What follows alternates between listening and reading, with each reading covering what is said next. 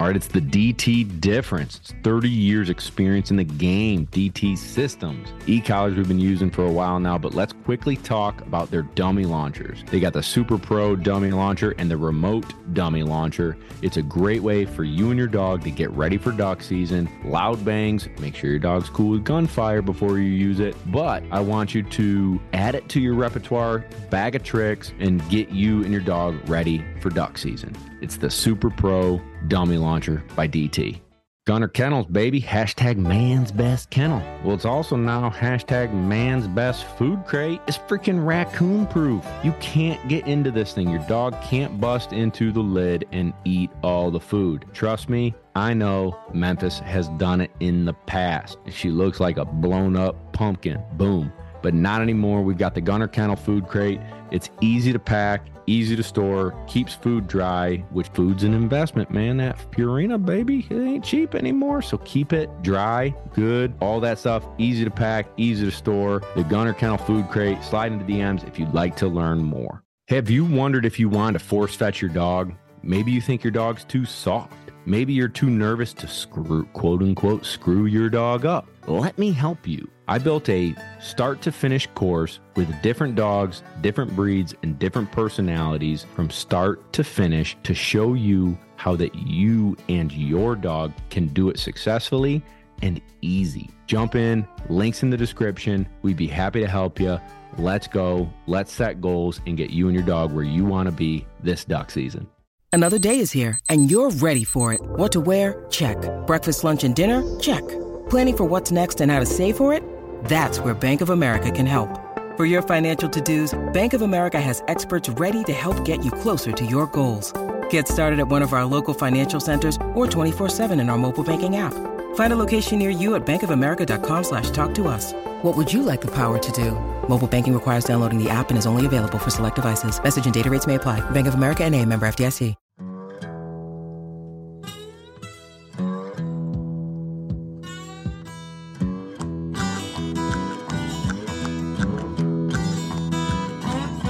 What's going on, everybody, and welcome to another episode of Lone Ducks Gun Dog Chronicles. We've got Nick Adair from Gun Dog It Yourself live in studio here in Camden, South Carolina. He took an Easter family road trip to visit family and brought his dogs along and his podcast equipment along. So well, by golly, let's do a show together. So, we're going to talk to Nick about his adventures with his dogs, how he got started in training dogs, running his own dogs, hunting his dogs, that whole gamut, plus how he started his podcast and, you know, the, the future of what that holds. But first, let's get into patreon.com forward slash lone duck outfitters. Um, if you enjoy this show, if we've helped you along the way with your dog, do me a solid, hop on Patreon. It's like buying me a beer, and you get to join the community. So, amongst never before seen videos, we also do Zoom happy hours twice a month where you get to hang out, drink a beer, and talk dogs with me. You've got uh, some different tiers as well where you can have one on one calls to help you with your dog. You get discounts on gear. Plus, we're doing a almost all expenses paid trip. I don't know exactly how we're working it out, but we're someone on Patreon is going to win a hunt with us in Mississippi. It's going to be bad to the bone. Uh, we're excited to have someone come along. It's a Patreon only hunt, so only Patreon members can come with us, but one lucky member is going to get a chance to win a free hunt with the Lone D. Uh, next up, the Force Fetch course. Hot topic, one of the most asked questions in a roundabout way, whether it's my dog won't pick up a duck, my dog drops the bumper coming out of the water, my dog keeps failing hunt tests, it's doing this, this, this, and this.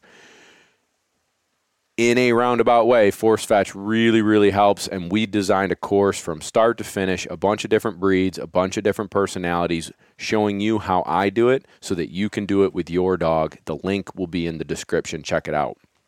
Next up, man's best kennel, baby. That's Gunner. You know it. They got a bunch of cool gear coming out for this year. Uh, we've been testing a lot of different things. Obviously, I can't talk about it at the moment, but really cool. Uh, accessories, if you will, that are going to change the game and then continue to improve our sport. Plus, when you're riding down the road and it hits the fan, you want your dog protected, ride in a gunner kennel. You can slide into the DMs, we'll get you into one. Next up, bismuth, baby. That can't that Kent cartridge on Instagram, man. Tell them we sent you. Um, I personally would start stocking up on waterfowl load now. Don't wait till duck season. And when you do, order that bismuth, baby. Next up, from the duck blind to the holding blind, it's that Purina, the Pro Plan 3020. That's the food that fuels the truck, a lone duck. Um, all our adults are on 3020. The younger dogs, we keep them on their large breed puppy formula for about a year, um, depending on their size and all that stuff. You don't want them to grow up too fast, just nice and nice and easy, baby. And then they get transitioned to the 3020. And last but not least, our friends at DT Systems, the e collar that we've been rocking for about six months now. Um, the 1820 is what I would suggest to most folks out there. They've got a bunch of different other products and lines within it. And then one of the cool things that they've got is the DT dummy launcher, which, you know, I don't use a ton because I like to have bird throwers out in the field and or wingers getting the dogs to look out. But what I do like using it for is pre-hunting season. So you've got gunshot at the line working on steadiness. You are able to throw marks further than a hand thrown will go. I mean, that sucker will zing them out there.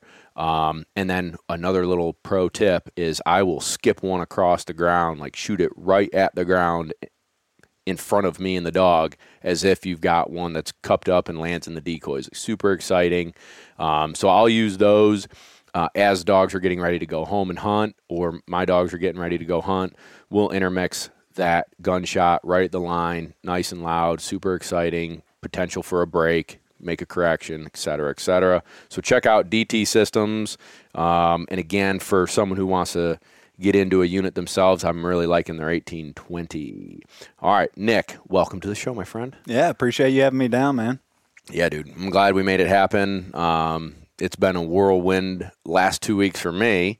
I've gone from South Carolina to Georgia for a hunt test, Georgia to Alabama to train with Adam from the Doghouse podcast, Adam to my buddy Dakota in Alabama, Dakota to here, sleep, train, that night, drive to Virginia, ran a field trial and a hunt test, drove back, and now I'm here with you, bud. The the life of a trainer slash trialer slash just crazy man, right? Psycho. Yeah, I'm running running low on steam, and now we're preparing to head back to New York. Uh, we're gonna go to Charleston first, drop a few dogs off, spend Easter with the the family there, and then um, we'll we'll make our way to New York. Yeah. Man. So, so, how long you been doing this this snowbird loop? Pretty much. I think this is my sixth sixth winter because that's something that I hear what, talking to all the trainers that I talk to. They always talk about, you know, I wish I could snowbird one way or the other, mm-hmm. and uh, I, I'm just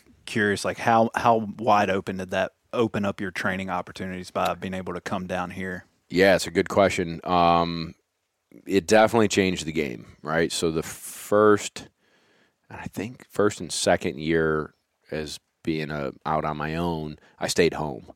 Um, so we were slugging through snow. I didn't have a lot of dogs, so it was kind of back then okay. I mean, we could get it done, but you're not swimming. Um, you're doing T pattern, you're like shoveling snow, making a T pattern field.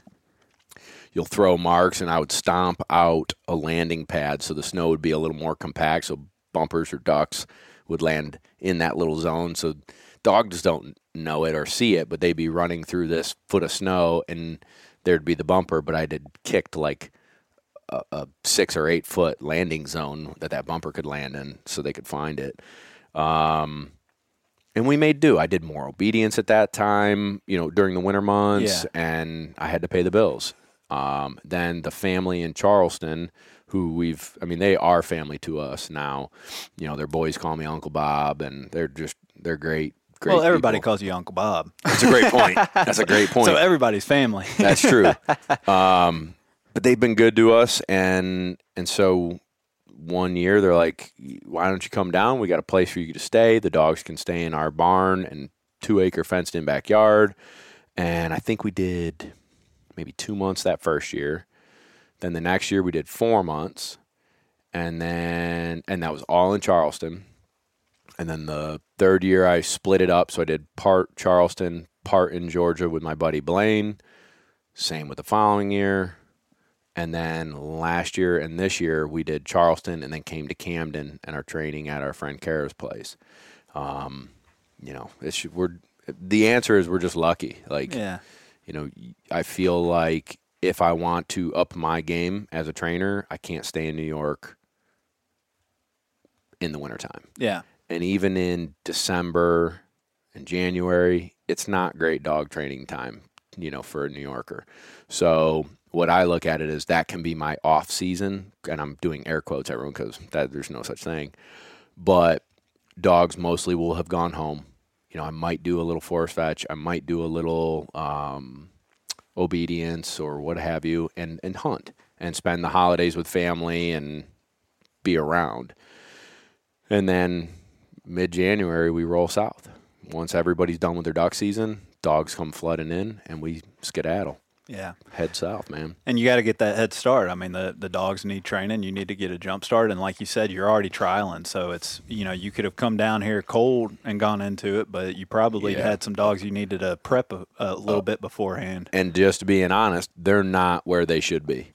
You know, that's you know, first off, you saw a lot yesterday and today. I personally believe that they're not as good. The big dogs are not as good as they were in September, October. They went home and hunted. They got a little chubby. They, you know, just did their own thing. And I can tell, like, some of the decisions they make on their, you know, water entry, like where they hit the water versus where they were hitting their water back in October. It's like, uh, we're just a little bit rusty. We're still knocking the rust off. And, you know, can they go and pass tests? Yes, and they have. Um, but it's not exactly where I want them to be or where I know they were only, a, you know, five months ago or something. Yeah. So let me ask you, since you come down here to extend your training season and, and kind of get the early jump start on it, do the people down in the South generally have a, a leg up on the rest of the country anyway? 100%. Or does it kind of balance out come summer when it gets too hot to work down down here? You guys are up there cranking it out up there. Does it kind of balance out throughout the year, or do the guys down south ultimately just have the leg up on you? I would say the guys down south have a leg up on us. Um, and then I have a leg up on probably amateurs up north. Definitely, you know, where they can't. That's this Yeah. is their home. You know, they lose four plus months of dog training. Um, and so that's also why it's a benefit. I mean, some of my clients, you know, like you, you met Tilly today or yesterday and today. You know, Tilly won't train with me all summer long. She'll go home and live with my buddy. My buddy will come and train with me, but Tilly's not on my truck year round. But in the wintertime, he's like, eh, you know, I really want her to make it further and further, and her sitting in the house in the cold doesn't work. So I've probably got four or five dogs that come that go home and keep, you know, I just keep them tight. Um, where was I going with that other than that? Oh, but so it's the North versus Southern. I definitely think Southern folks have the leg up because more of their year is great weather. Um, in the summer months, a lot of guys will take a summer trip north to get into the cooler weather. Right. So they are the opposite of me. But even like like my buddy Adam from the doghouse, right? He still trains, but he is up and loaded and ready to 3 go. Basically, yeah, his dogs are loaded. So when the sun is just peeking, he's already in the field with stuff out in the field ready to work. So when they can finally see a duck, it's getting thrown. And they can work, you know, however many hours. And they're probably, I would imagine, tweaking their setups to make sure dogs are safe and cool and in the shade and hydrated and all the things that would go into potential heat exhaustion or heat stroke but they're not slowing down. I mean, they're still getting after. They might take like a little siesta midday at the the heat of the heat, and then come back out at five o'clock and work till dark. Yeah. Um, yeah, And that's kind of what I saw in, in Tennessee. Is I, I used to live down the road from the trial grounds in Middle Tennessee, and I would get up before sunup just to road my girls just to get ready for hunting season. But you know, I'm more I'm in the versatile dogs, pointing dogs, so it's a little different just exercising them. And the only people that I would see out there were some lab guys just setting up, and I would be leaving essentially as they get started, and then same thing in the evening. So that's it's kind of what I figured that, that Yeah. if you're going to do it or, or at least be you know in contention in, in that game, that's what you what you have to do, right? yeah. Up early, rolling as soon as the sun cracks, and then take a break, Yep. put, get them in the shade, get them cooled down, and then ramp back up as you know. It's just cooling off a little bit. Well, I'm glad that you can have me on your show for me to ask you a bunch of questions. You know, Dude, no, I'm I'm glad. I I hijacked yours with your force fetch one, so you're good. Um, would that, let me take back over. Tell everybody about yourself. You know, about your dogs, your the breeds, and and how you got into hunting with dogs. Yeah. Uh, my name's Nick Adair. I'm uh, from Middle Tennessee, and like I just said, that I we're on versatile dogs. More specifically, I've got uh, three now. I've got a uh, German Shorthair Pointer, who's uh, around nine, going on ten, something like that, and then uh, small Munsterlander Pointer. She's four or five ish in that range, and then uh, I got a little setter pup. She's about eight months old now, and uh, so I've been in the doing this for around nine years now. Not not super long, but not like real new, at least in the in the DIY just companion pet or uh, field. But yeah, that ultimately, like I've always had an affinity for hunting dogs, and more specifically, the the ones that really got me into it was uh, coon hunting and coon hounds back in the day. And then Cool. then I, I really kind of realized I I outgrew the phase in life to where I didn't think I needed sleep. And so I love coon hunt, hunting, but I'll go like once or twice a year now. But those houndsmen, they're, they're kind of a different breed. Oh, They- yeah. They, they live a different lifestyle. And Yeah. uh, so I kind of got out of that. And then uh, I, I grew up with a good buddy, uh, Adam, who had a black lab, and he kind of got me into duck hunting. And I just noticed that I was really kind of drawn towards the dog work more so than the actual hunting. I love the hunting, but the dogs were, it was really what captured my attention. And I just, kind of jumped all in it and uh, I, I want I thought about getting a lab but then the pointing dog kind of captured my attention and, and I've been uh, an avid upland hunter ever since and, and started off with the German short hair pointer which a lot of people getting in the upland space Yeah, that's, that's yeah. generally the, the starter dog for most of them Sure, cool. So let's let's take a step back because I've I've only been coon hunting once, and it was a lot of fun. And uh, talk to me about you know the dogs that you had that did that, and some of the memories that were made there.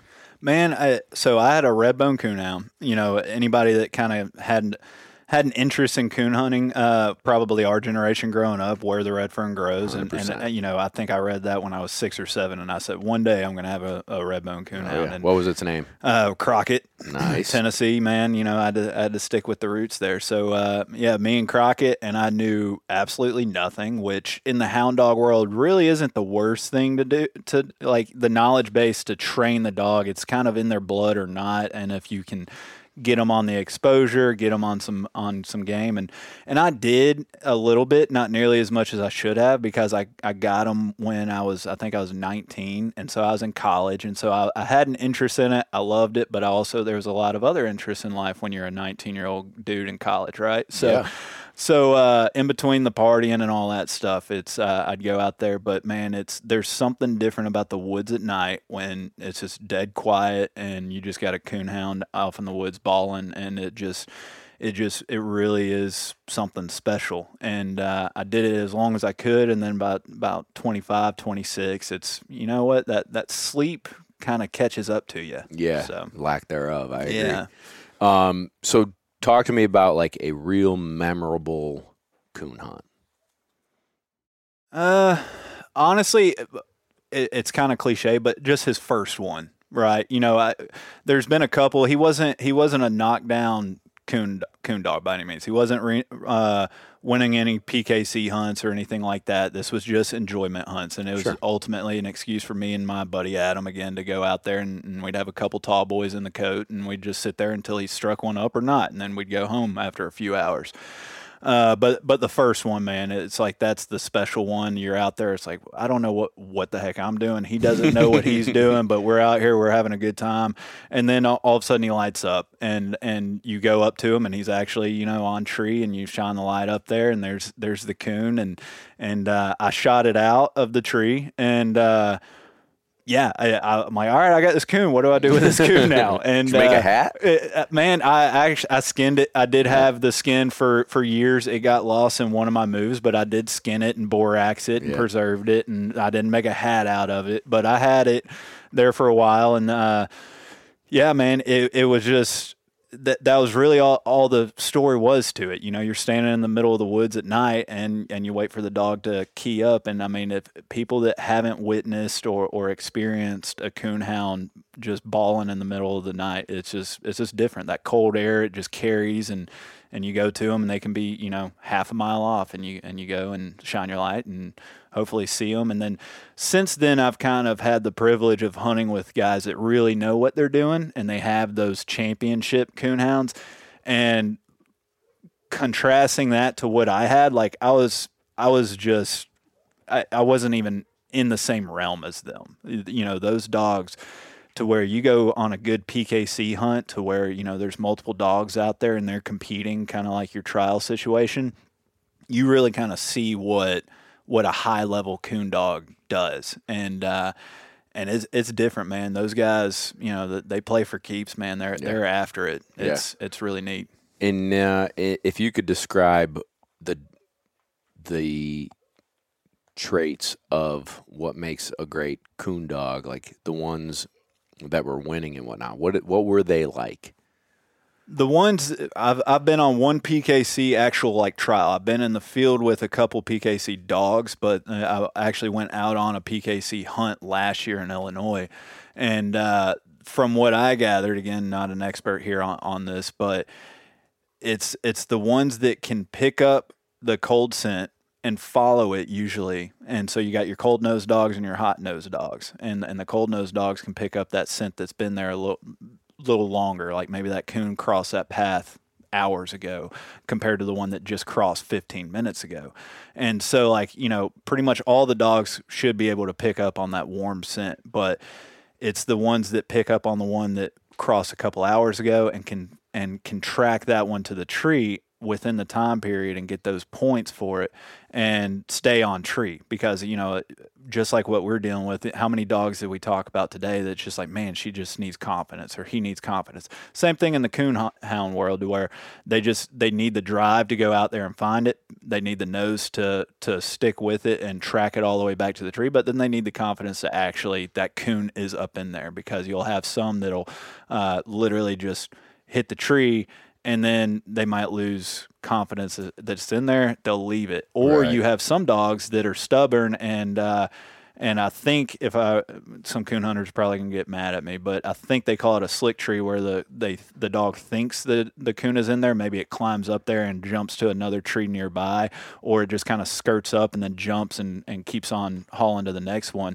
You get a lot of dogs that'll get hung up on that tree, and so if they start treeing on that one and there's no coon in there or you can't actually produce it uh, you, you get dock points right? And so it's it's all a balancing act and it's just you talk to a real cooner hunter that can explain uh, the point system and, and what goes into it you start realizing that there there is a, a an art to it right? Sure. um, but they're just a different breed man. They run really young dogs just because they need the dogs that can that, that can haul ass Yeah. and, and it's just it's just cool That's awesome. No, I dig it. When they do a trial, how do they know that there's any coons in the area? they don't It- and oh, really? So it's yeah. just like, hey, we're going to this patch of woods. yeah Should be coony. Yeah, from my understanding, yeah, Cooney. It's uh from my understanding is like you'll have if they do a trial in a certain area, you have uh their judges and the judges tend to be from that area. And so like they'll kind of put a run in a certain area to where they know that there should be coons there. They've come across them before, or they've scouted it out, or something like that, and uh, they're not killing the coons in the actual trial, right? So they'll go up, they'll tree, and then they'll do a little screech horn and and kind of shine the light, and really that's all it is is confirm that they're on there leash up your dogs, go down the down the way, and let them loose and do it all over again. No and, way. and then it's you know how many coons can you actually produce, and that's that's the point structure. That's what you're after. So the screech horn does that get the coon to like look out and Yeah, so like when when a coon is up in a tree, sometimes they'll like flatten down. They'll get in a get in a little fork or something, and and the eyes. When you're shining the light up in there, that's what you're looking for is the eyes. You're not so much looking for the actual like tail or the body, so to speak. You're looking for that shine in the eyes. And so when you do the little screecher, and that's exactly what it is. It's this little thing that they play uh, like, and it just screeches out, and it'll get that coon to kind of look up and, and look around, and that's when you can kind of see the eyes.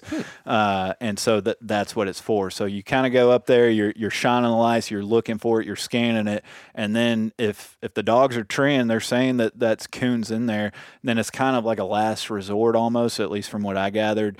All right, let's screech and see if we get a reaction, and yes or no, and then you know because you as the handler you have two dogs on the ground, right? So you both dogs can be on the same coon. It's whoever calls that tree Yeah, first, exactly. right? And so you have to actually know the voice of your hound, and Right. and it is distinguishable, especially the guys that know it. Just like us, we know, you know, most of the time we can tell the difference between who Yeah, barked or barking on my trailer. Yeah, 100%. and uh, but it's a little different when you're dealing with two English hounds out there bawling tree, and those houndsmen pick up on it. And I mean, I was out there to where both of them immediately were like mine, and it, like it's if you call it and there's no coon in the tree, then you get docked, Mm. right? So you're kind of taking a chance to saying, "Hey, this is mine," but that that's where it comes into you have to know your dog and, Sure. and your dog's voice. So it's just a whole new element of knowing your dog. Yeah, super interesting. I I love it, man. I feel like if I had all the time in the world, I would do that. I would. I want to play with rabbit dogs and beagles, right? Yeah. And I don't know, just seeing dogs that do what they're bred to do at a high level is cool Of any kind, of any kind. uh, working dogs in general, man. Yep. Hunting dogs. I mean, obviously we're we're you're into the into the retrievers. I'm into the bird dogs for the most part, but uh, I just I nerd out on on high caliber dog work. It doesn't matter the stock dogs, man. There, there's oh, something Oh, yeah. cool about the stock dogs and the sheep dogs. Like you were talking earlier today about the further the dog gets out, you know, the the harder it is to control them, of course, but mm-hmm. The the herding dogs, man. What are they, they're doing that with like a just a whistle, like they- you know, it's Yeah. tho- those guys are nuts uh, at the distance that they're sitting there watching their dogs control sheep. But I'm with you, man. I just I nerd out at high caliber dog work of any kind. Absolutely, yeah. So um, let's let's break down your your first short hair, uh, Rachel. Mm-hmm. is roughly 10 talk to me about like her development your your both of yours development um hunt tests things that you've done with that dog Yeah. So, like everybody, you get into this world. You know, everybody. I want a puppy. Right. I, I was on. The, I was no different. I was on the list to get a puppy. Um, and then the breeder I was talking with up in West Virginia. He just called me one day and he was like, you know, I know you're wanting a puppy, but uh, I got this dog in my lineup. I'm, I'm thinking about letting go. She started. She's been force fetched and uh, stuff like that. She's she's right at one year old, and uh, and he he just flat out told me he goes, you starting out. I think this dog can teach you more than what you can teach a young dog. And, and you know, it made a lot of sense to me. So, Sure. so I drove up there, kind of test drove her a little bit, and uh, I'm like, you know what, this this feels right. This seems like a smart decision, and and uh, to put my foot in the water and and just just figure out what this game is about. And uh, and I did it, and she came there. You know, there was a couple holes, especially looking back on it now with the knowledge that I have now. There was a little few holes here in her for force fetch. I had to clean up a, a few things on that, uh, but she came to me raw. Besides, besides being force fed, she was just like she would hold point just enough for you to shoot. You know, kind of a meat dog ultimately. Yeah. And uh, so then I got into NAVHDA because I I was just like everybody else green. I'm like, what do I do with this dog? How do I train it? And uh, everybody says go check out a NAVHDA training day, and uh, so I did. And of course, then I start drinking the Kool Aid. Let's start testing, and I start down that the utility path uh, with her. To I got to get her steadiness done all the way through release. Got to get a duck search on her. Got you know stuff like that, and uh, that's really kind of where my my education began is just talking to people at training day and trying to apply it to my dog and and we got through the utility test i got a prize two a uh, co- couple little holes here and there that just prevented us from being a prize one and and it was really handler error more than anything uh, but that just kind of started off my journey and it's like once once i did that and then i got in the grouse woods and i bagged a grouse or two man is no hooked. looking back. I'm hooked. Uh, hooked. Uh, like, and then you know, then you start looking at the next dog. What are we doing? yeah, exactly, exactly. So, uh, what did you in the UT? What did you learn that you could have done differently or prepped her differently? Like, what what did it look like? So I did a very crude uh, method of steadiness. It was very and when I say crude, I guess I, simple should be the way I, I, I should say it. Like there was no bells and whistles. There was no fancy like getting to know your dog or this method or that method. It was teach your dog whoa, put your dog on, on a bird, and just hit hit her with the collar when she moves. And over time, that produced the full steadiness on her. Uh, but it took forever. It took a ton of reps. I got there uh, but at the same time, it's like I didn't really take a whole lot out of her doing it because she's a German short hair pointer, right? So like she, you know, you're not going to lose that intensity on point for, from her for the most part. But while I'm doing that, it's just like it's slow going, but it's working. the The main learning curve that I uh, I had with her, or the eye opening experience, was the duck search. Mm. Honestly, yeah, and uh, the duck search I was banging my head against the wall on that. I was I was trying everything everybody told me to do right. with her, and it just, it wasn't clicking with her. And I, will never forget. Uh, I've told this story on my my podcast a number of times, but I was getting frustrated. I was about to pull from the test just because she could not figure out this duck search. For anybody that doesn't know what that is in NAVHDA, you have uh, a, a one duck out there at a minimum of a two or three acre pond or swamp with obst- uh, objectives and structure. Mm-hmm. You're supposed to you have one gunfire, you send them, and then that's it. You don't do anything else. You're standing you there, literally just stand yeah, there. You just stand there, and she's supposed to do a minimum of I think it's ten minute. Yeah. Independently search, expand the search, hit different cover, check off the list ultimately. Mm-hmm. And I could get her to go out and that was about it. She would go out a little ways, pop, and come back. Mm. And and it was like every time I was trying a new method to try and get her to extend, it was like it was making it worse. It was like I mean it just and so finally I'm like, all right, this is this just isn't working and I've got she's a great field dog and that's what I care about ultimately is is pointing and so I was about to pull pull from the test, but I'm I go out on on my back deck, had a six pack of beer. I'm like, let me let me just think about this. All right. And uh, I got to think, I'm like, I keep taking the advice from these other people, but not one time have I really thought about my dog and what my dog was telling me. What is she good at? What does she like? What's a reward for her?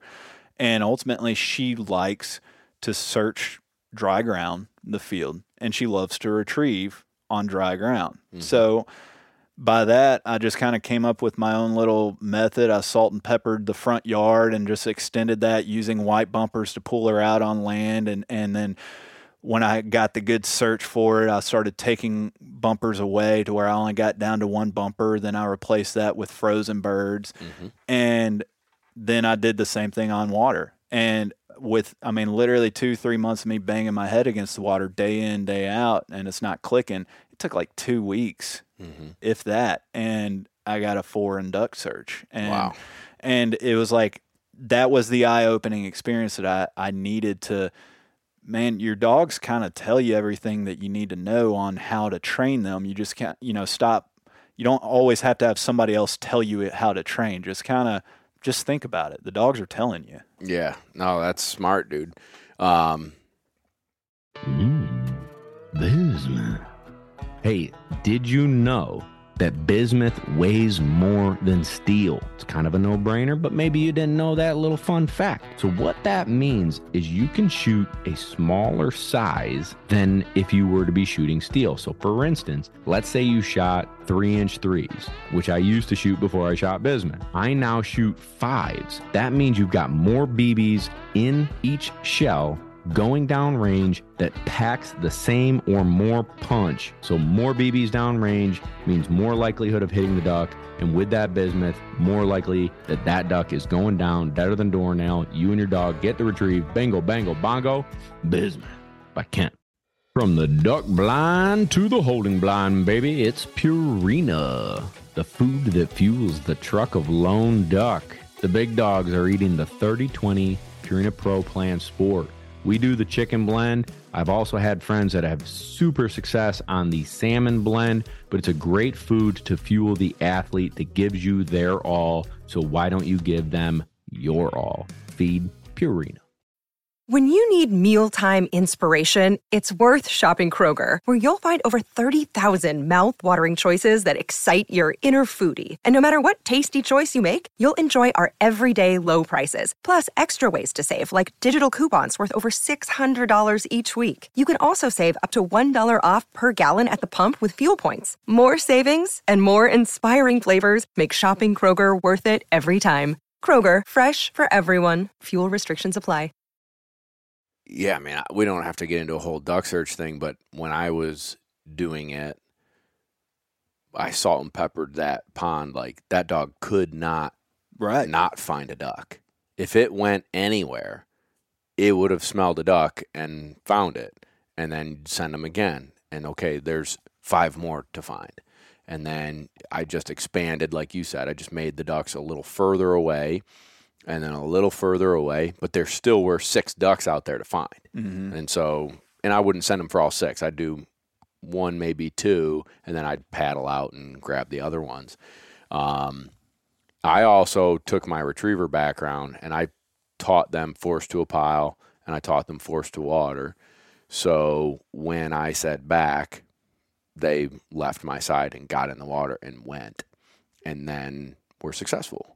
And it was impossible to not be successful. Yeah. And then they they ended up learning to, you know, expand and search more and I did a lot with live ducks out there too. So I would shackle live birds so they'd kind of like move a little bit. They couldn't dive on them Yep. or, or really get away, but there'd be some movement in the water to help maybe attract them once they really dug out there. And then the fact that it was a live bird that they could grab was like an ultimate reward for Right. them, which the next time they come out, they want even more. Yep. So, yeah, it's a great, great tip and and good on you for what what do I need to do with this dog? What does this dog need to be successful and think outside the box that probably nobody thought of or told you?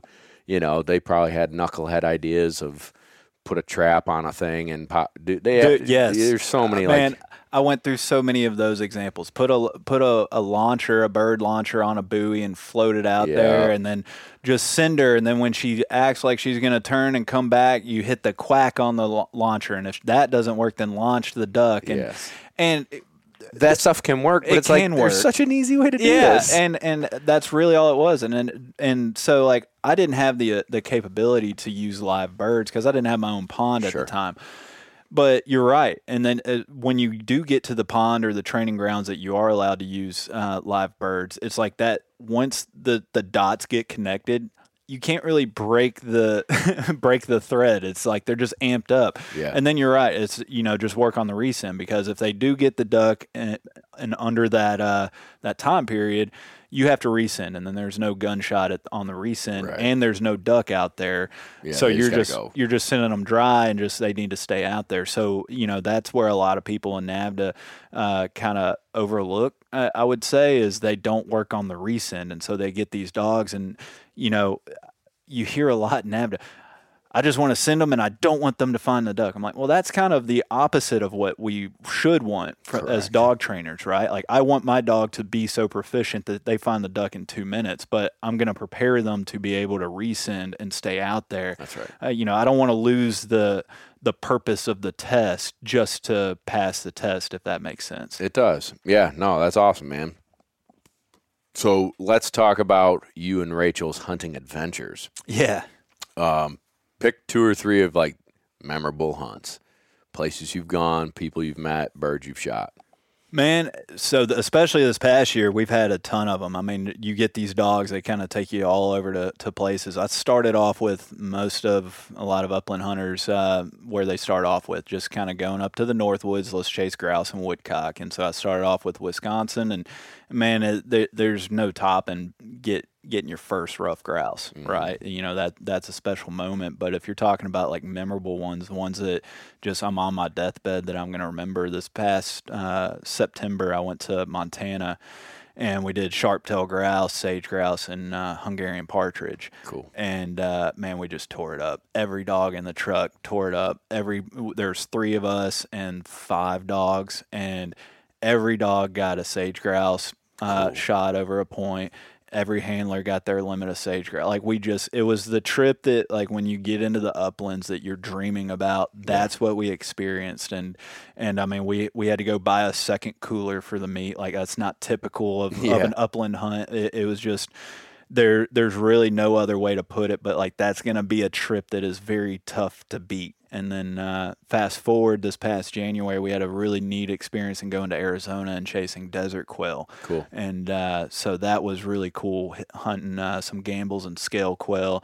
I missed on the Mern, so I didn't get my my uh, hat trick on the on all three of the quail out there, but just gives me a reason to go back, right? So that's cool. So my buddy Harold that went with me, he got the Mearns, uh, and he also got the uh, scale, but he didn't get the Gambel's. I got the Gambel and scale, and he didn't get the Mearns. But uh, gotcha. uh, if you hadn't been out out southwest in the desert, man, that is that's something special. What do you and your dogs have to do to prepare for that kind of terrain and temperatures and hazards like cactus? I mean, imagine cactus, yeah. snakes.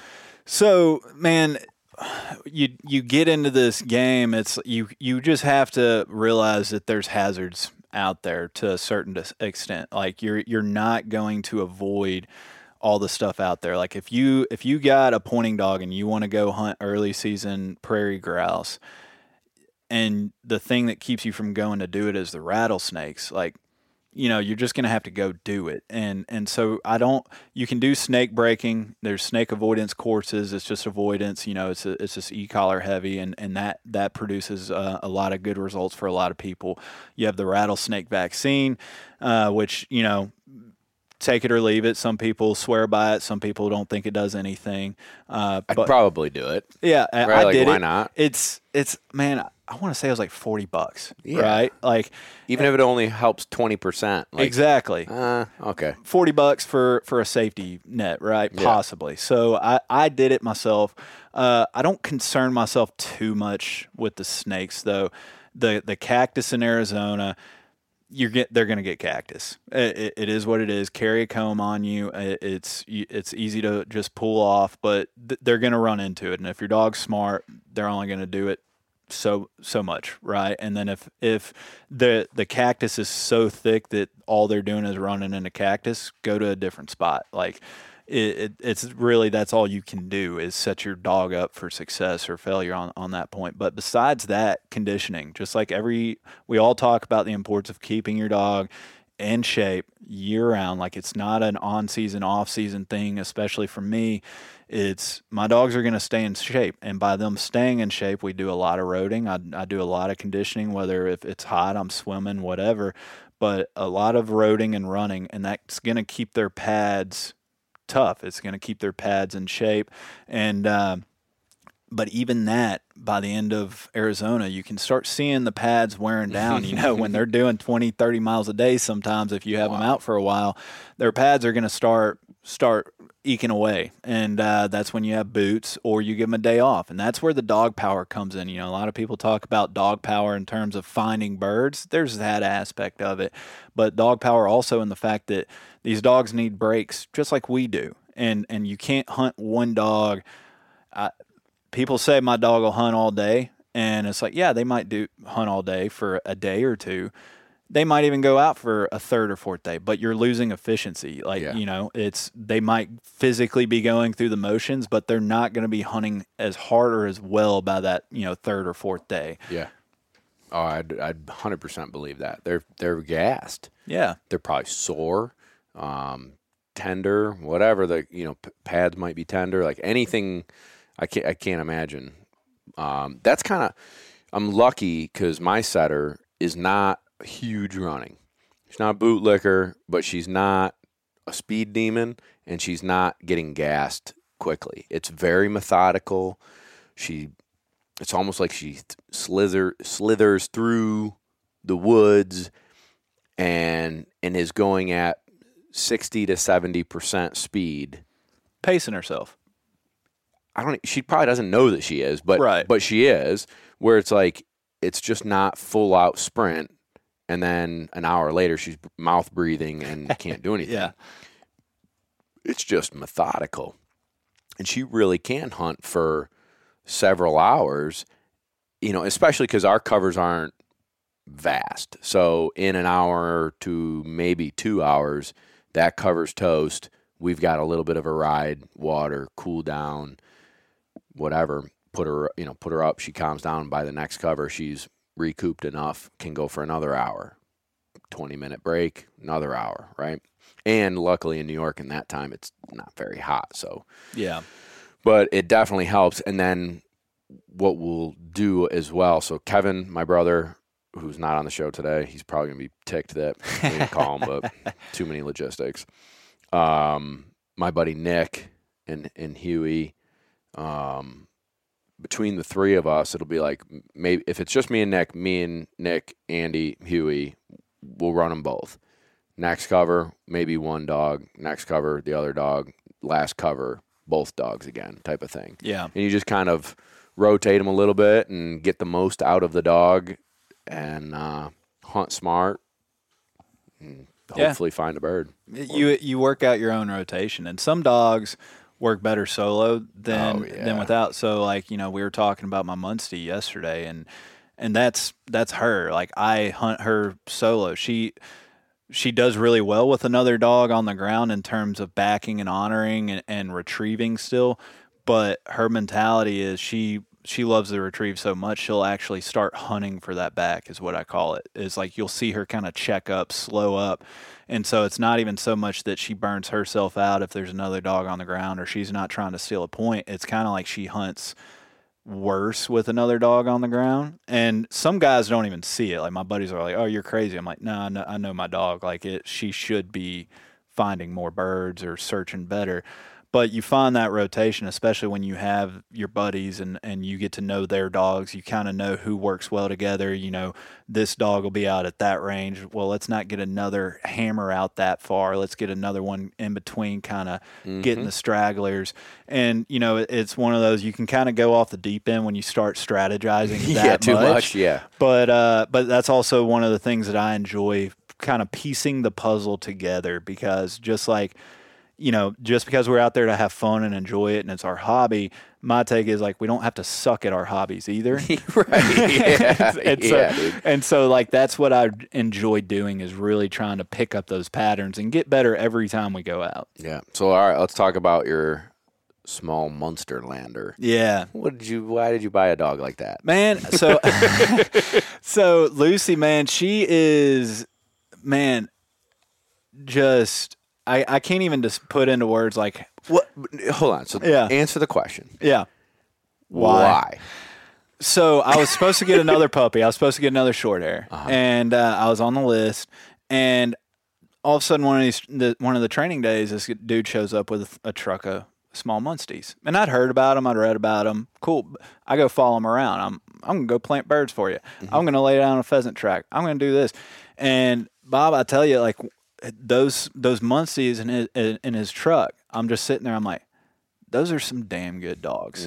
Like they just impressed me, and it was the use of nose, and that's what they're kind of known for is their use of nose tracking capabilities. That's their really strong suit. Yeah.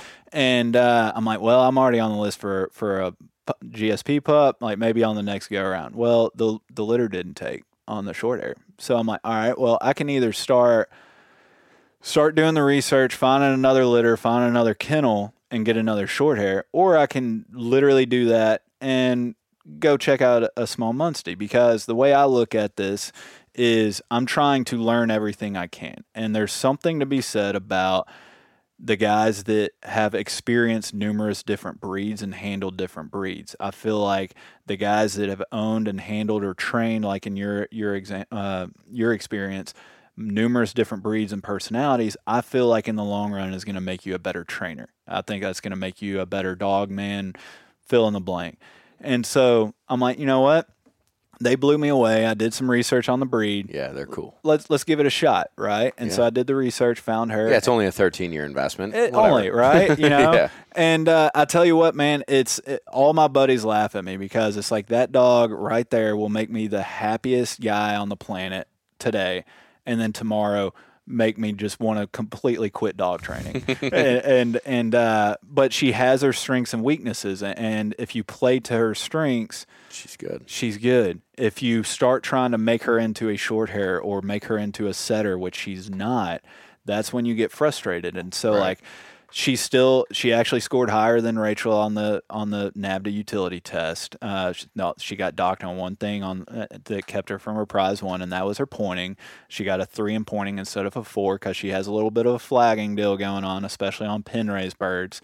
Uh, but she is a very cooperative dog. Like you want to talk about a dog that truly like only cares to am I happy or not? That's her and there's there's a lot of good in that, but yeah. it can also be really frustrating when it's just like just go hunt, you yeah. know. And and so would you say she's more sensitive? Uh, like sensitive to her surroundings, sensitive to your feelings, sensitive to, to me, yes. Yeah. To to the surroundings, the situation, no. To me, yes. So like you put her side by side next to my short hair, most people are going to think that she's a quote unquote softer dog than my short hair my short hair will shut down quicker than her if you're doing like force to pile or something. Like I force I force fetched Lucy, I can put more pressure on her than I can Rachel. And you know, you would probably think it's the opposite, but it just goes to show like you you can't really lump all the dogs in into one category sure. or not. You know, yeah. every dog yeah, is yeah. different. But uh, man, she's she's done great stuff uh, for me. It's just like I said. I mean, I, have gone out to where I've been on hunts with people that put her in the truck. I'll take her right now. Then yeah, I'll dude. then I'll go put her out, and it's just like, what are you? Yeah, she's a beautiful dog. She's really cool looking. She's um, great build. You know, good size, happy little dog. Yeah. Um, just a cool, cool creature. Um, what's her most memorable point and and hunt? So she let's see here. She had a really good pheasant this past year. You know, that sounds really weird, just one bird out of the entire season. But you know how it is when yeah. you have a, when you have a pointing dog like that, just sequence to. She goes out there, and she wasn't having the best walk so far. I mean, we are getting some birds up, we were finding them. Uh, Where were you? Uh, we we're in Iowa, and. Uh, and so we had one bird in the vest, and, and, we're actually working our way back to the truck. And I, you know, I'm sitting there. I'm not I'm not thrilled. I'm not upset either. It's just kind of like, eh, you know, it's right. oh, whatever. And uh, then all of a sudden, she slams a point. And like I said, she on pen raised bird, she flags a little bit. If she knows there's a bird there, she's staunch. I mean, just you, not. I'm not going to say a setter or pointer point, but like it's it's a good looking staunch point. And she's not moving, tail's not moving, head's locked in. What you would expect from a pointing dog that's staunched up. And so when she goes on that point, it's like, I know there's something here. And so I go in and uh, we're kicking around and I don't I don't come up behind the dog like most people do when the dog goes on point, right? I circle back around. I'm going in at a at a 45 degree or 90 degree angle, if not 180 degree angle, working back towards them. I try and pin the bird and force it to get up in the air instead of running, especially on something like a pheasant, right? Mm-hmm. And so I swing wide don't get anything up. I, I, I'm I'm actually walking further away from her. I'm like, all right, pheasant. Maybe it's running. Maybe I didn't circle far enough. I, I get really far out in front of her. Nothing's getting up. I turn around, I try and release her. I'm like, all right, go on because they're a tracking dog. Yeah. That, I just said that's what they're kind of known for. So I release her. If it's a running pheasant, she should track and she should find it, relocate it, point it again. She doesn't move a muscle. She doesn't budge.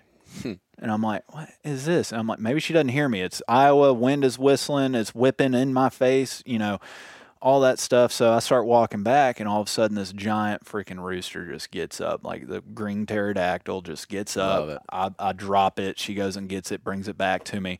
And, uh, yeah, it's it's at the taxidermist now because it's just Nice. and uh, my buddy actually caught it. I had the GoPro. My buddy caught it on his camera, so it's like I have that memory enshrined now of her just just nailing that pheasant. And, That's amazing. And it's that that one's always going to stick with me with her. All right, I'll tell you a pheasant story real quick.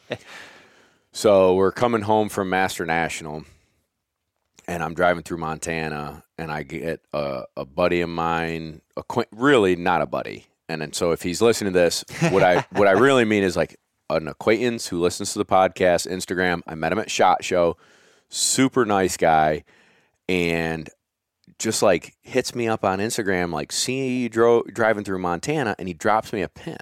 I'm like, this guy is the man, right? Appreciate Freaking- that. Yeah, the man. Um, and so I go pheasant hunting. I take Andy, and I took Memphis, who had ah, maybe pheasant hunted once. She has no clue. She's just going for a walk with me. Um, and they're coming up this draw.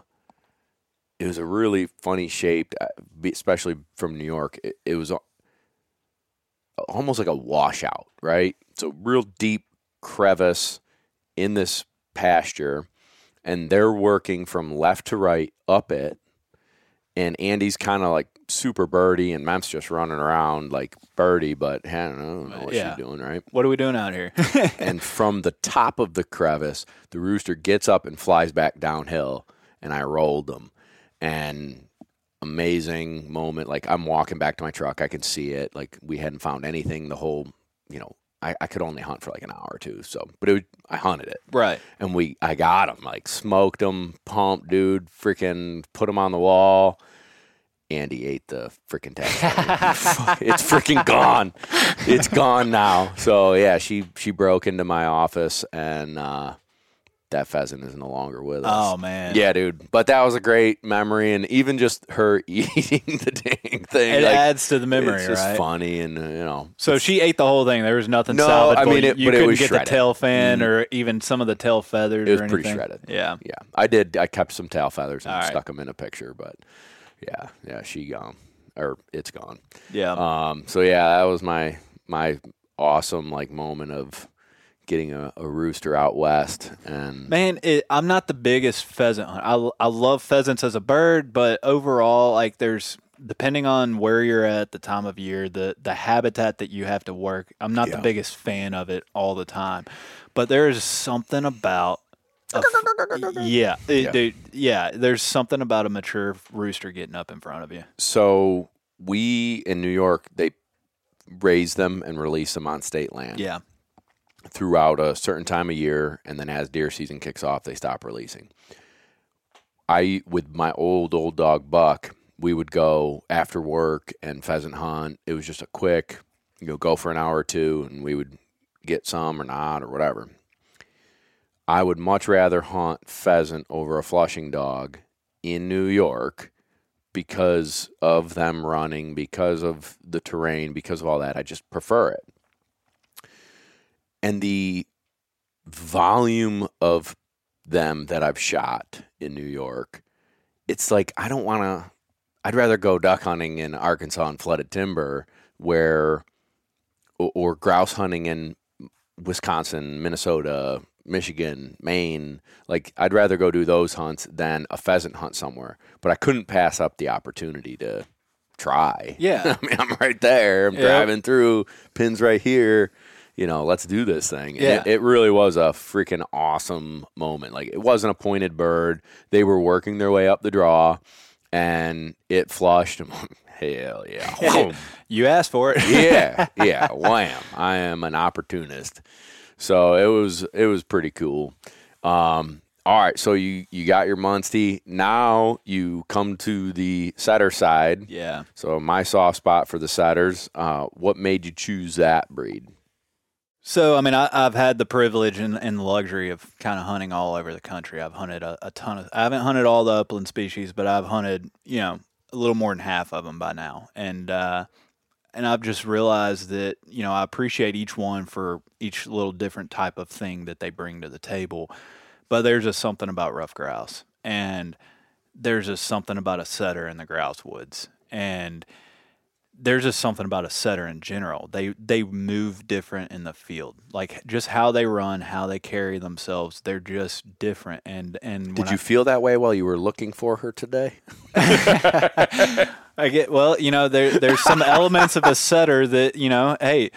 You want to talk about? I told you the other day, like she she will run over that horizon, like mm-hmm. she she will go, and uh, but yeah, I mean that's that's one of the aspects I, I I wanted. It's like I want that I, I want to see that smoke come up when I release her and, and go. And uh, yeah, man, it's just ultimately, you know, when you kind of get into the pointing dog world, you know, a lot of people start with the German short hairs. And, and I'm not going to lie, I'll probably, I'm not going to say for sure, but I'll probably always have a short hair in the stable. I mean, they're just, they're just badass dogs. Yeah, they're good. Uh, but the the setter man i'm really digging her so far it's just it just you want to talk about the tradition or the romanticism of up, upland hunting. Yeah. Like it just fits it and and it just feels right.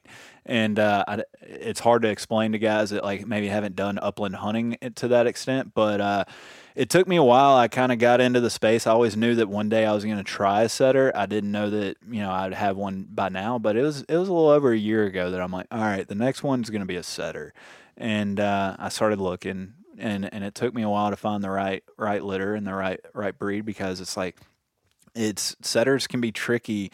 You get you get those field trial lines that you know they stay 800 yards out, or you get the quote unquote bootlickers that are you know 50 yards and in. And and what I like is that kind of middle ground. Like I, I want that you know 80 to 120 yards in the grouse woods and then I you know in the prairie or something 200 250 that's that's my preference and everybody's different you know it's everybody likes to hunt a different way but that's what I like and and it took me a while and, and I think I found the right pairing and so far man she's she's living up to what I hope for. She's eight months old, so we'll see. You know, we haven't really connected on any wild birds yet. I've had her out. Uh, she's gotten a run in in Arizona. We didn't luck out and come across anything there, but she's had some woodcock contacts. And uh, man, she's doing what you would expect from a setter pup. You know, you see her in the training field on a bird, and and she locks up and she makes you drop your jaw, yeah. and and it's it's what you hope out of it. And uh, I've really been paying attention and and focus and intentional on her retrieve drive because I want to compete in some shoot to retrieve trials and um, obviously by by definition and by name you have to have a retrieve on there. And that's kind of more or less the big question with a lot of setter lines is will they retrieve? Will they get in water maybe? Uh, but so i've been real slow and methodical with that. And i've really slowed down just from my experience with Rachel and Lucy, every dog you should get better. You should kind of figure out how you want to go about training your dogs.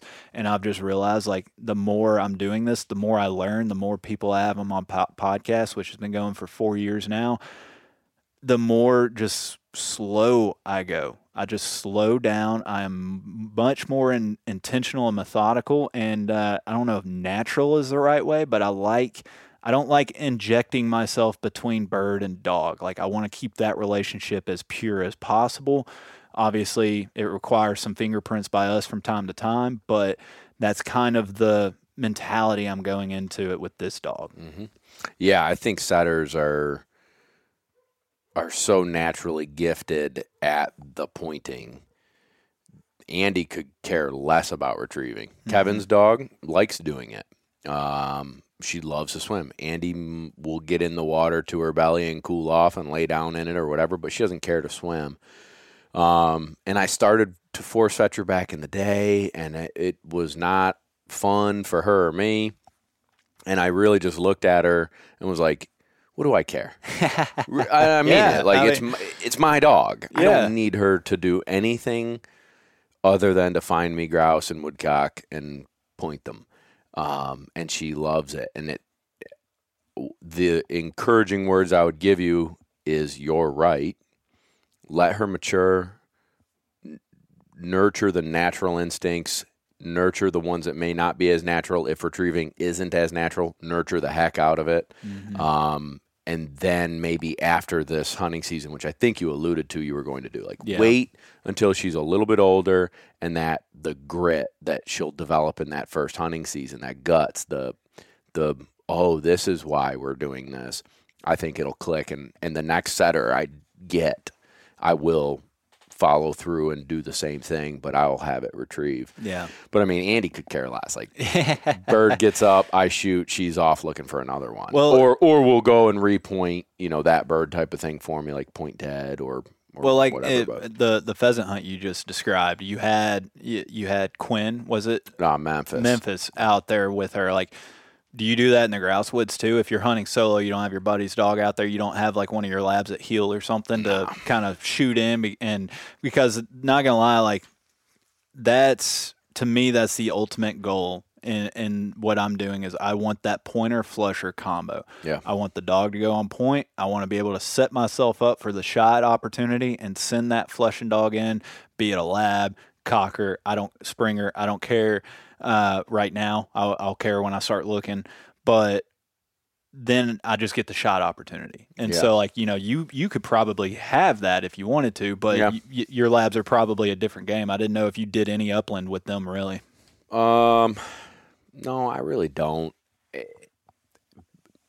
Remember, I kind of uh, alluded to like the pheasant hunting is kind of you know dwindled for me at least in New York. Eh, I'll go. It's just not. It's just not my. Favorite. It's yeah. I go with my dad and brother. Um, I enjoy being out there. I would rather go to the grouse woods. Yeah. Um, in the grouse woods, I'm there to watch Andy do her thing, and I'm there to like I can Appreciate it what it is. Yeah, I don't. I'd worry that like,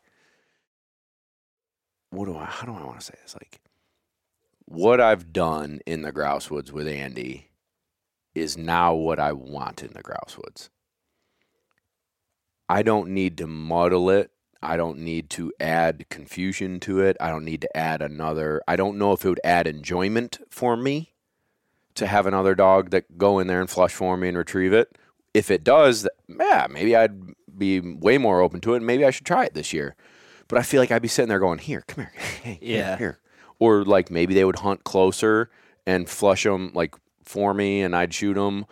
Or would it muddle the opportunity that Andy could have gotten that point Yeah. as she swung out in front of me, slam that point, bang, go. You know, like I just It I don't adds- need it. It dude. can add too many elements to it. and and there's friends that do it. I just look at it like if I'm going in the woods, a I love to grouse hunt by myself. yeah. Um, there's something about that too, and the other aspect of it is too. So shame on me if people don't like this comment, but I work all day with the labs Yeah. it's nice to shut my brain off and go do something completely different. I, it's not worked, right? I'm not working Andy. I'm not. It, it, that that's It's your break. You still Yeah. get the the love that you have for dogs and working dogs. Yeah. Like we talked about at the very start of all this. sure. But it's not your day job. Right. Right. You know, it, if I had a lab there and and it's like. Uh, you did, sh- that dog didn't see it. Now I got to stop it and handle. It's like ah, I blew off that. Uh, screw Yeah. that, dude. I'm going grouse hunting with Andy to go enjoy grouse hunting. I'm going duck hunting to enjoy duck hunting with the dog that I take duck hunting. And they don't have to be perfect duck hunting for me either, like I ex- ask and expect out here training. But I get a lot of enjoyment out of like, oh, that one was a good one. Yeah. like oh, that was a good mark. That was a good cast. Oh man, that was cool. Yep. Um, and when they don't do it right, it's not that big of a deal. But man, I yeah, I just I've I've separated them. I'll keep them separated. compartmentalize, man. I get no, nobody wants to do their day job Monday through Friday, and then on Saturday when they have the opportunity to go do whatever they want, even if it's like slightly different, they don't want to do what they do Monday through Friday on Saturday. Yeah, like I had an opportunity a few years ago to buy a, a big duck boat and have somebody run it as a guide on Lake Ontario and some of the other Finger Lakes, and I was like, you know, I could this could be supplemental income. Like this is another facet of the business. Like we could mold some lone duck stuff into this. This, this could be really good. And ultimately, I just didn't do it because when I want to go duck hunting, I want to go duck hunting with my dad, my brother, and my buddies. Yeah. Unplug. Unplug. And a lot of times I don't even want to pull out my phone and do social media Oh yeah. because it's like I want to unplug.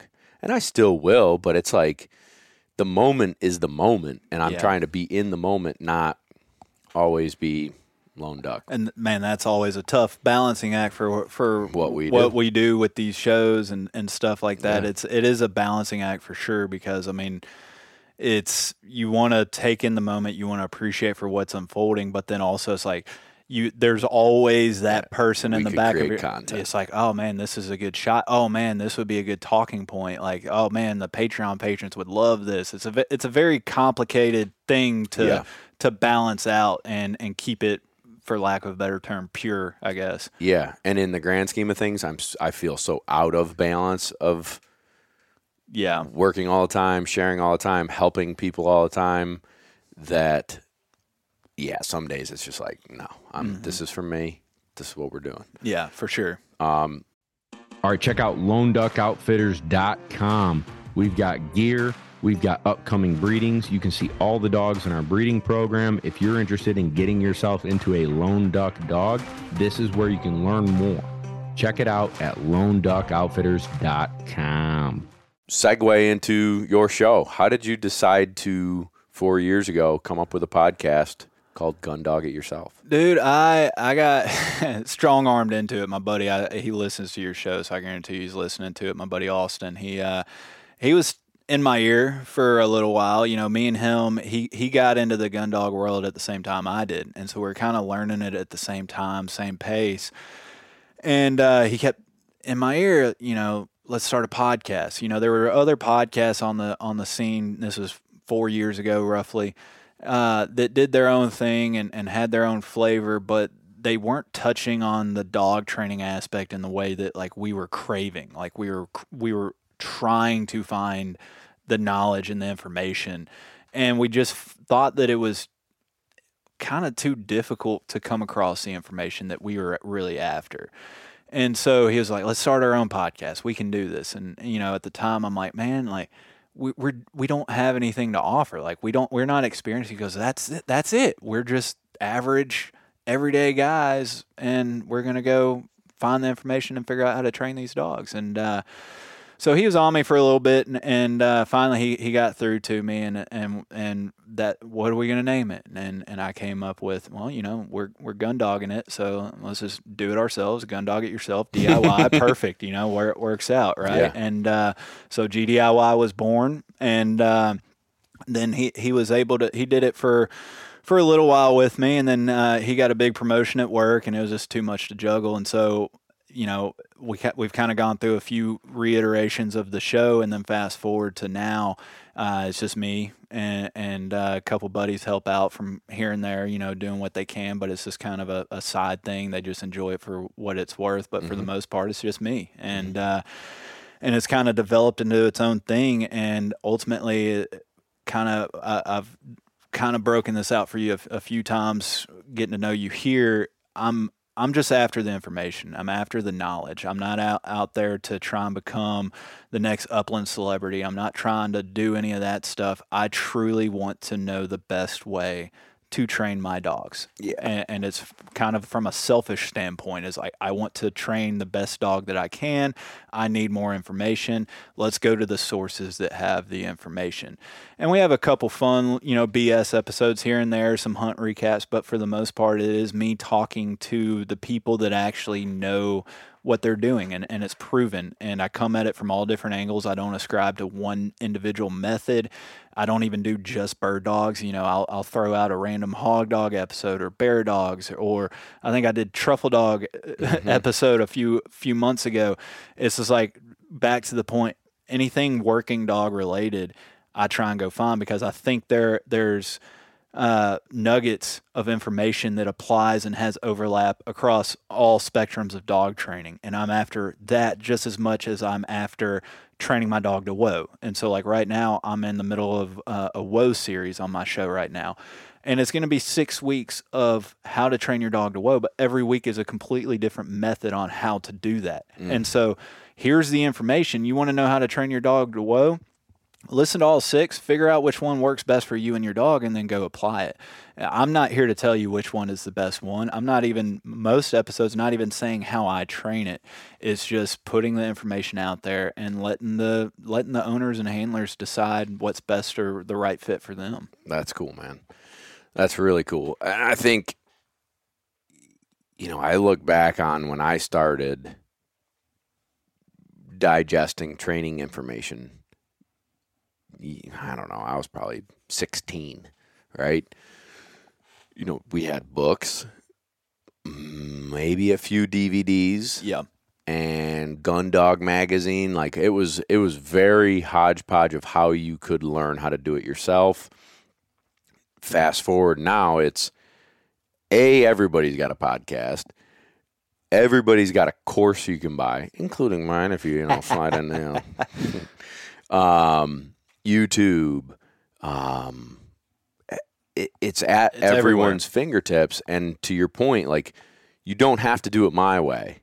You don't have to do it yeah, your way or anybody's way, but you soak it all in, you digest it, you work on it, you grow. You question yourself every single day, learn a little more, apply it, and grow. And I think the average person who is super invested in their dog and the art of learning this stuff is getting way better dogs than Oh yeah. 20 years ago. Like they're able to take their dog to a super high level on their own with their NAVHDA club, with their retriever club, with their whatever, because of all the info that's out there, and and it's they're lucky. I mean, they're lucky. Yeah. Well, I mean, to your point, you know, when I got into this, like I said, I'm I'm going to NAVHDA training days. I'm reading every single book and magazine article I, I can get in, and I, I'm still doing that. I mean, I got three books, you know, in my bag right behind me that I'm still trying to consume because you know I'm just I'm just the average DIY guy still. You know, I'm not a pro trainer. I'm not even that proven in the testing. Like I've done a little bit of testing, but it's not like I've I'm that experienced, right? I'm not decorated if you want to call it that. I'm truly after the information and I and as I've gotten into this world, I, I find it silly as like take I'm in the versatile world. So like take that for example. I don't understand why like people in your world, you guys are the specialists in retrievers. Why do people not come to you guys to learn the best way to train the retrieving side of the dog?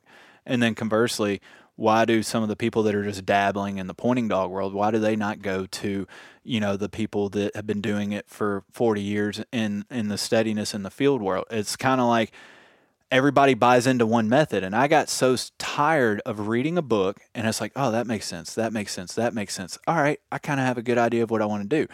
Then the very next book that i pick up completely contradicts everything that just made sense to me on the previous book Yeah. and literally discounts all of that and i'm like all right so that entire method can't be trash just because this one book over here says it. So there's there's good in every single one of these books, every single one of these methods. And I just got kind of tired of everybody being like, nope, if you're going to train your dog this way, you have to follow from A to Z on this. And I think that is, I want to be clear here, I think that is a, a good thing for like people first starting out with their first dog, maybe following through one complete method because it's, it's easier for them to consume, right? Mm-hmm. But Yep.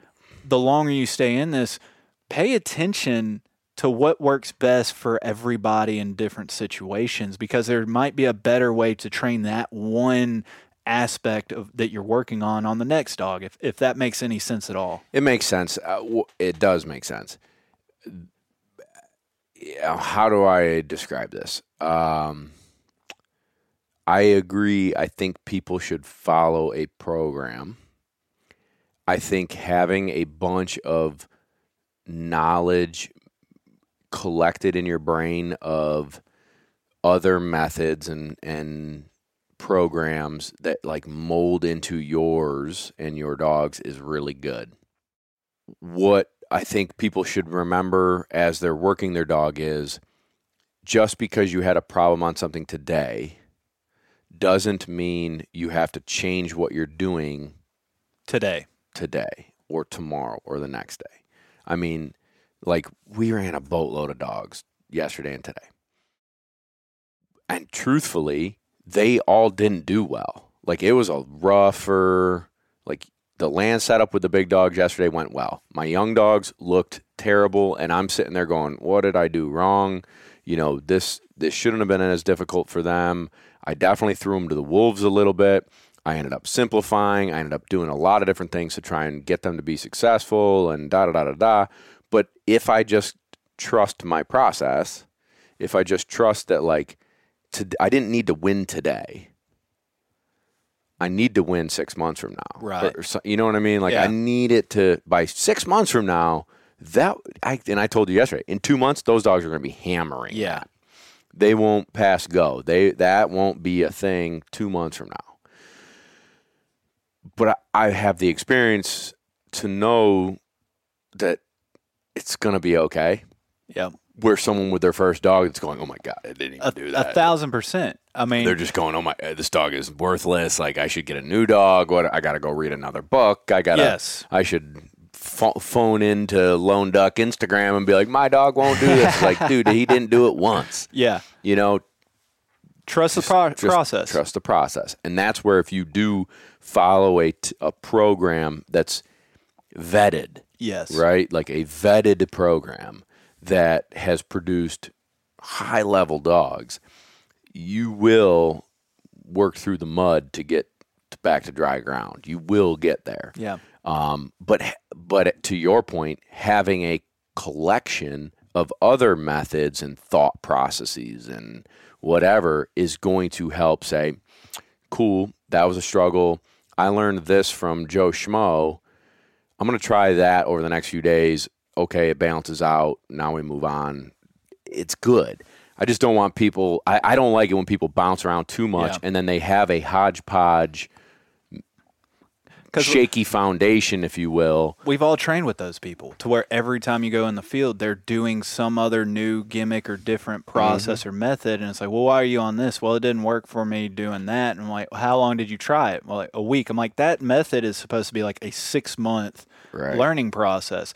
And also, I think this is where I focus a lot on, I say all the time, like focus on the why instead of the how is because you get these guys they they go through a process maybe it works out they go through one method it works out and then for the next 20 years that's all they do and so when you talk to them it's like well how do you train a dog it's like oh you do this method follow it from start to finish it, it'll do it and i'm like yeah but why they can't tell you they just know that it's worked for them and would you say that every method would work for every dog Mm, uh, the answer is no. But So there's context missing when everybody says, "Hey, when you get, you know, how do I train this dog? Here's a method, follow it from start to finish."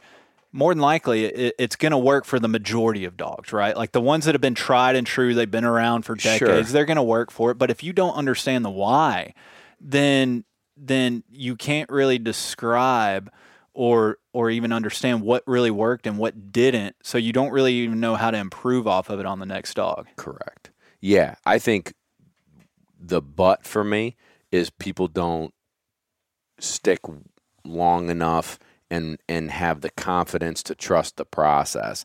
That's kind of like we did our force fetch course and I've got a bunch of people that have gone through it and a lot of them have like jumped onto our Patreon because it's like, okay, well, we're doing this, and no matter what I could have filmed, I can't show Everything. everything. And it's not like I'm trying to hide it. It's just You would like anything can happen. You would have a thousand hours of footage. It's impossible, and you can't film every single dog every single day, and even produce the one time that that dude's one dog did this. Right. right? Like I don't even know how to recreate that moment to show.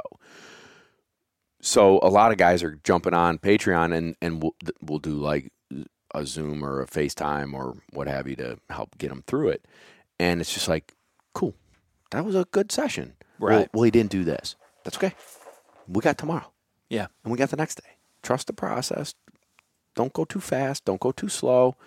Trust the process. You you know, twenty of them were great, five of them were iffy, and three of them were real bad. But what did he learn on the three real bads and the five iffies, and then crushed Yeah. the next? He learned something. This is great. But those five iffies and three real bads that's what they focus on and I'm I'm the same. I feel that way like I'm look I'm in my brain already thinking about what I did today training where I'm like, "Ah, I could have done this differently like that last dog I ran, you know, ping ponging all over the place. Like I shouldn't even have put her in that scenario. We should have had a big and spread out. We should have simplified, man. And I put her But then you're in the situation. So now how do Yeah, we come out of it? Now right? I'm in it, so I'm in it, and Yep. um, I fought the good fight and got her to the bumpers, and And, and I think all that is so important for. I mean, especially. But I don't think she's going to be a bad blind running dog because, of today sucked. Yeah. Yeah. And and ultimately, you know, don't go into a training session. This is something I'm telling myself every time I go into it because I'm bad about this. Is I'll go into it as we all do, you know, smelling the roses. We're expecting perfection. We're looking for perfection when all we really should be looking for is improvement in some small way.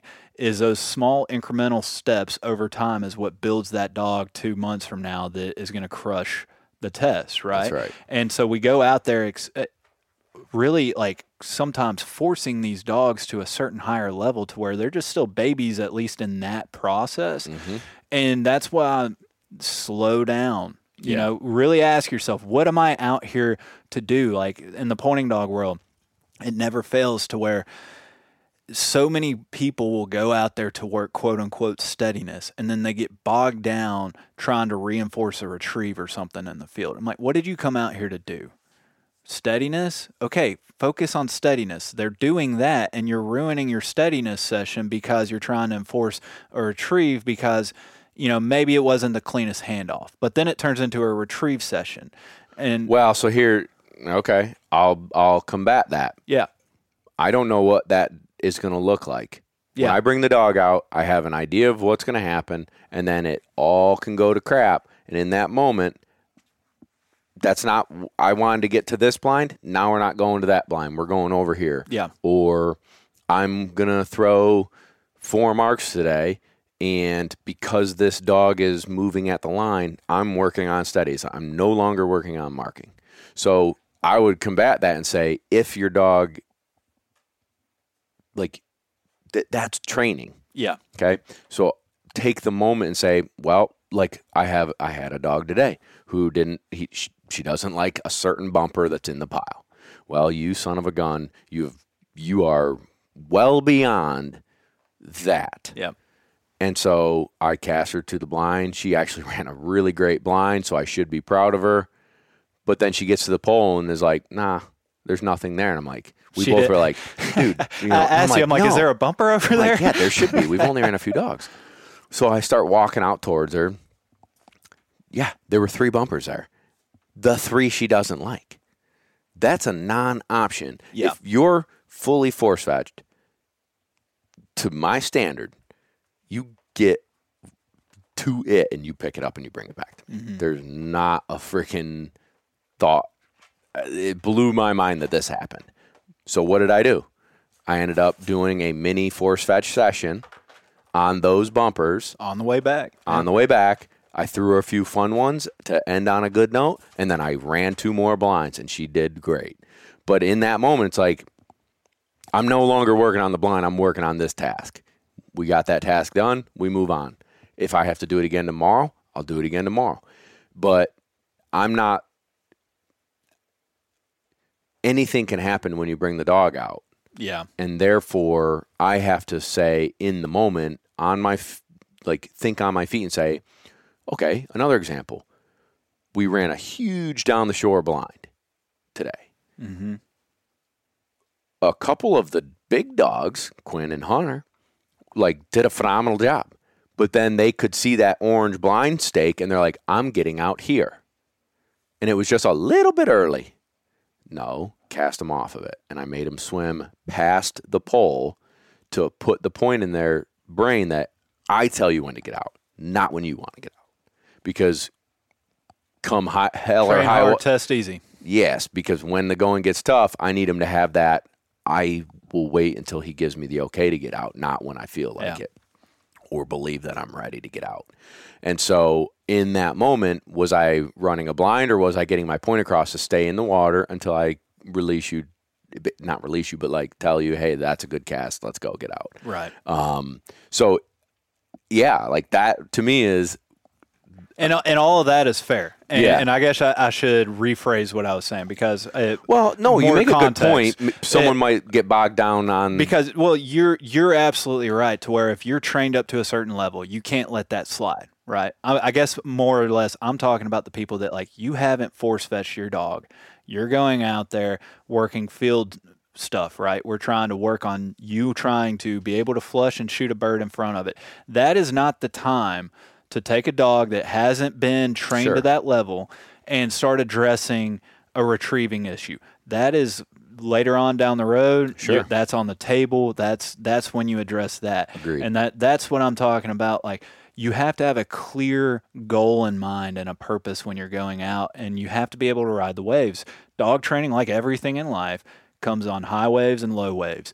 and you know the days that are good you're just sitting back and you're drinking beer just smiling like d- the day is great Yeah. then, the, then the when the waves are low you're sitting back drinking beer licking your wounds yeah, right what just happened? yeah, yeah, and it's it's part of it. And to your point, you have to trust the process. Now, when you when you hit that, you can't let those things slide because then you're backtracking. Just because we're working on this over here doesn't mean that what we worked on last week goes away.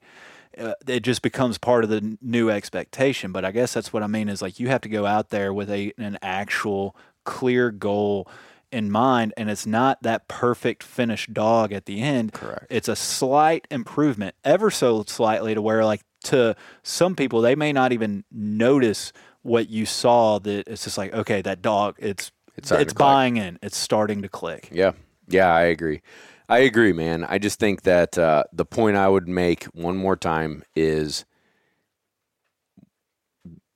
we're out here training. We're not here to win the training day, there you go right? So I'm not looking for perfection along the all across the board. I'm not I may switch gears and say, you know, we were working on marks, but now we're working on sitting still. And you don't Yeah. even get to pick up a mark today. Like I threw one for Hunter yesterday and he didn't even pick it up. Because for Hunter, it was not a hard mark and he didn't need to go get it. He needs to sit still. And and he doesn't, like, he didn't even move. But it's like, eh, what, come on, here, no, Yep. here, let's go. You know, so it's like in those moments, having the clarity in the brain to say, you know, what's our ultimate goal? Where are we going? How do we get there? And if something arises, tackle it, work on it, move through it, and then revisit what your ultimate goal was in that session or whatever it may be. But it's a, it is a long journey. It's it's the cliche marathon, not a sprint. You know, take things in stride, move slowly, move with purpose, think through what's going on. Stay. I mean, there were plenty of times I wanted to be impatient today, oh yeah and there were plenty. Like I did, wasn't always patient, but it wasn't like the next dog I pulled out back to clear, And- right? Like that's And I told you that was the biggest takeaway. Like you know, you're telling me like I don't think that you saw the best dog work yesterday and today, and I'm like, man, I I learned plenty honestly. And you're like, "Eh, what? I'm like, that's the biggest takeaway I took from watching you work these dogs. Where you have twenty something dogs out here, and the fact that you did not let one dog bleed into the next. You did not automatically assume because this dog you know sucked at it for this reason that the next dog gets a bye because of whatever. Mm-hmm. You treated each individual dog as their own individual dog and you were able to help a certain dog in a certain way then the next one it's like no you, you know better than this i'm going to mm-hmm. help you but it's going to be in a different light and that's what i love coming in person training with guys like you and, and all these other trainers and people that I'm getting to know in in this world because that's the stuff that you don't see in videos, right? yeah, that's you can't show that. It, it's twenty something dogs. You can't show that all day. And, Yeah, and the do- fact that it'd be boring to watch. like you I can't imagine you sat through it all. uh, well, some dogs like you know, like you were just describing, you know, got under your skin. It's just like, oh man, you know better than this. I can't believe you're doing this to me. The next dog com- completely clean swat. Like you did not take your emotions from that previous dog into the next one. Yeah. And to me, like that is that was a very eye opening thing to watch because I know me. If I'm in that Yeah, moment, I'm gonna I gotta run. go take a break. Sure. And, and you can't do that when you have twenty something dogs on the truck that you got to get through. Yeah, no, you don't.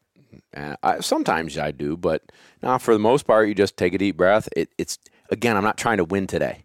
Yeah. So if it had a rough day today, tomorrow's a new day. You know, I I'll recalibrate in my brain what what they're struggling on. I might set something up completely different for that dog tomorrow than everyone else, so that she can get several days of not rest, meaning doing nothing, but a rest from difficult. Yeah. Let her go feel good again. Let her get going again. And then bring in a little bit more challenge. I probably just threw her to the wolves a little bit today. you got to build her back up. and now. then build her back up. And then next time I'm thinking, oh, this is a good time. No, let's pull her out. I'll be like, eh, you know, Yeah. she'll run these two, not the middle ones or something. You know what I mean? And people don't know what we're talking about, I guess, in that instance. But if we just did this left one and the right one and not try to split the middle, Yeah. probably would have been a lot better. Um, so I just I I'm- I'm constantly moving and shaking and thinking and trying and trying to do my best.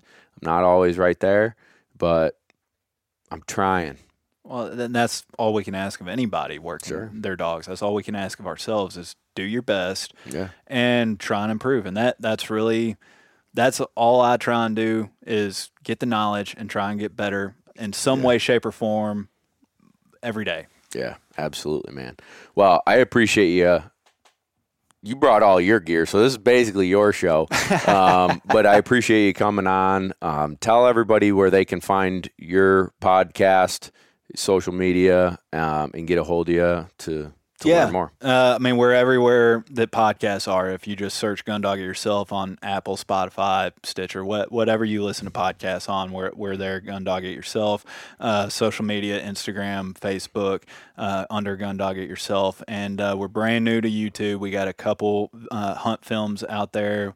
Uh, I will give you a plug. Your grouse video with Nick Larson was awesome. I, I appreciate that. That that was uh, we didn't even know what we were doing going into the woods, but I'm very very pleased with how that turned out, and I give pretty much most of the credit to Nick Larson because he's just a hell of a grouse hunter, and I was just there fidgeting with a camera, but. Ultimately, it was a lot of fun capturing that hunt. I got to, I love that my dog was on the ground and, and I got to capture that whole sequence. I got some good buddies out there for their first grouse hunt. So if anybody wants to know what an actual ruffed grouse hunt looks like with the dogs, you know, you, you YouTube grouse hunting, you can get everything from road hunting to whatever. But, uh, you know, I'm trying to do some of these hunt films in a little different manner. Uh, and yeah, man, we're just to kind of see where this video space goes. We have a lot of big plans, whether we can make them kind of come to fruition or not, we'll see. But uh, we're excited. So if anybody's kind of into YouTube and, and that sounds intriguing to them, look us up under that. Again, Gundog yourself, and you'll you'll find us. Awesome, man. Well, thank you so much for being a part of this episode. Thanks for all that you do uh, for us here, and I appreciate it. And I'll see you, I guess. And he's coming to New York in sometime in May, so Yeah. we'll do it. We'll do it again. Yeah, we'll just circle back and do it again. And I, I appreciate you entertaining me, man. I know you're a busy guy and uh, making time to, you know, entertain me and show me show me the retrieving world. I, I enjoyed it, man. It's, it's been a blast. Me too. Thanks, bud.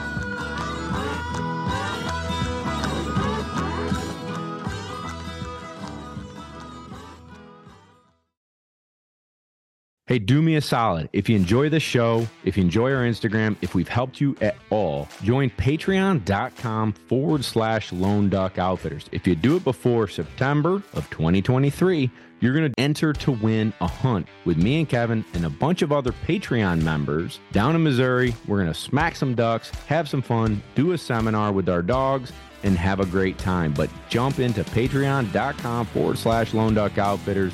Links in the description and join the community that helps me help you help your dog. Hey listeners, Nick Larson here, host of the Birdshot Podcast. As fans of this show, you may be interested in the conversations on the Birdshot Podcast, where we discuss all things upland hunting, from upland birds and their habitat and conservation to the shotguns, bird dogs, and gear used to pursue them. Whether you're a seasoned upland hunter or just getting started and wanting to learn more, I interview a wide range of guests, each with their own unique perspective and valuable experience to share. If you're on the hunt for more upland hunting conversation, please consider subscribing to the Birdshot Podcast today.